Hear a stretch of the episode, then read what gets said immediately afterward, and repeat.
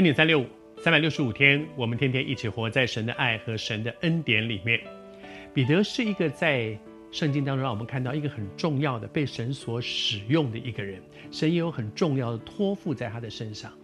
但是在这个过程，你也看见每一次耶稣跟他的互动，其实都在修剪他的生命。他该该被赞美、该被肯定、该被鼓励的时候，耶稣也不吝啬的去鼓励他。比如说，他说了该说的话，照着天上的父在他里面那个启示，他说：“耶稣是谁？耶稣是耶稣是基督，是永生神的儿子。他”他被赞美，被耶稣肯定。但是当他血气里面说了一些不该说的话，拦阻神的工作的时候，神也很严厉的责备他。而那个严厉的责备，就是提醒他说：“彼得，你不可以再继续这样。”照着你的血气，照着你的感觉说，其实，在服事当中，这是一件严重的事。为什么？很多的时候，其实我们在服事里面，不是我们一群人一起来。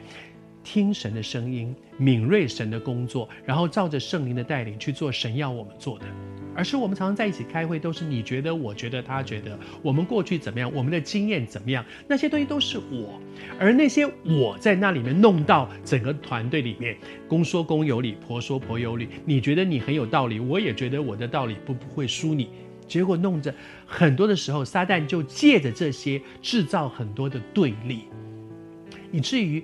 耶稣责备完彼得以后，他就开始说了一句非常重要的一段话。他说：“若有人要跟从我，就当舍己。舍己是什么？牺牲生命。其实，在我们绝大部分的基督徒的人生当中，恐怕我们不会碰到这样的事，不会为了传福音，不会为了主的缘故还要去死。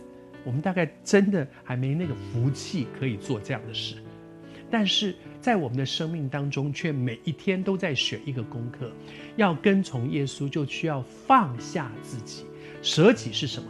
放下自己，放下自己的坚持，放下自己的我觉得，放下自己的我，我过去的经验是什么样。当我们这样说的时候，其实我们都可以说，我的动机是好的啊，我是为教会好，我是为这个服饰好，我是为这个弟兄好，牧师啊，我是为着你好。我们可以常常是这样觉得，我是觉得我是好心，但是如果那个好是从血气，是从肉体里面来的，常常带来的就是对立、纷争，然后失去合一。我们必须学的是，你也放下你的坚持，我也放下我的坚持。然后呢，我们一起祷告，在祷告当中去听主的声音，去敏锐圣灵的启示，然后照着圣灵的带领去行。这样，我们就走在神所赐的福里面。而那个关键就是，若有人要跟从主，就要舍己，放下自己。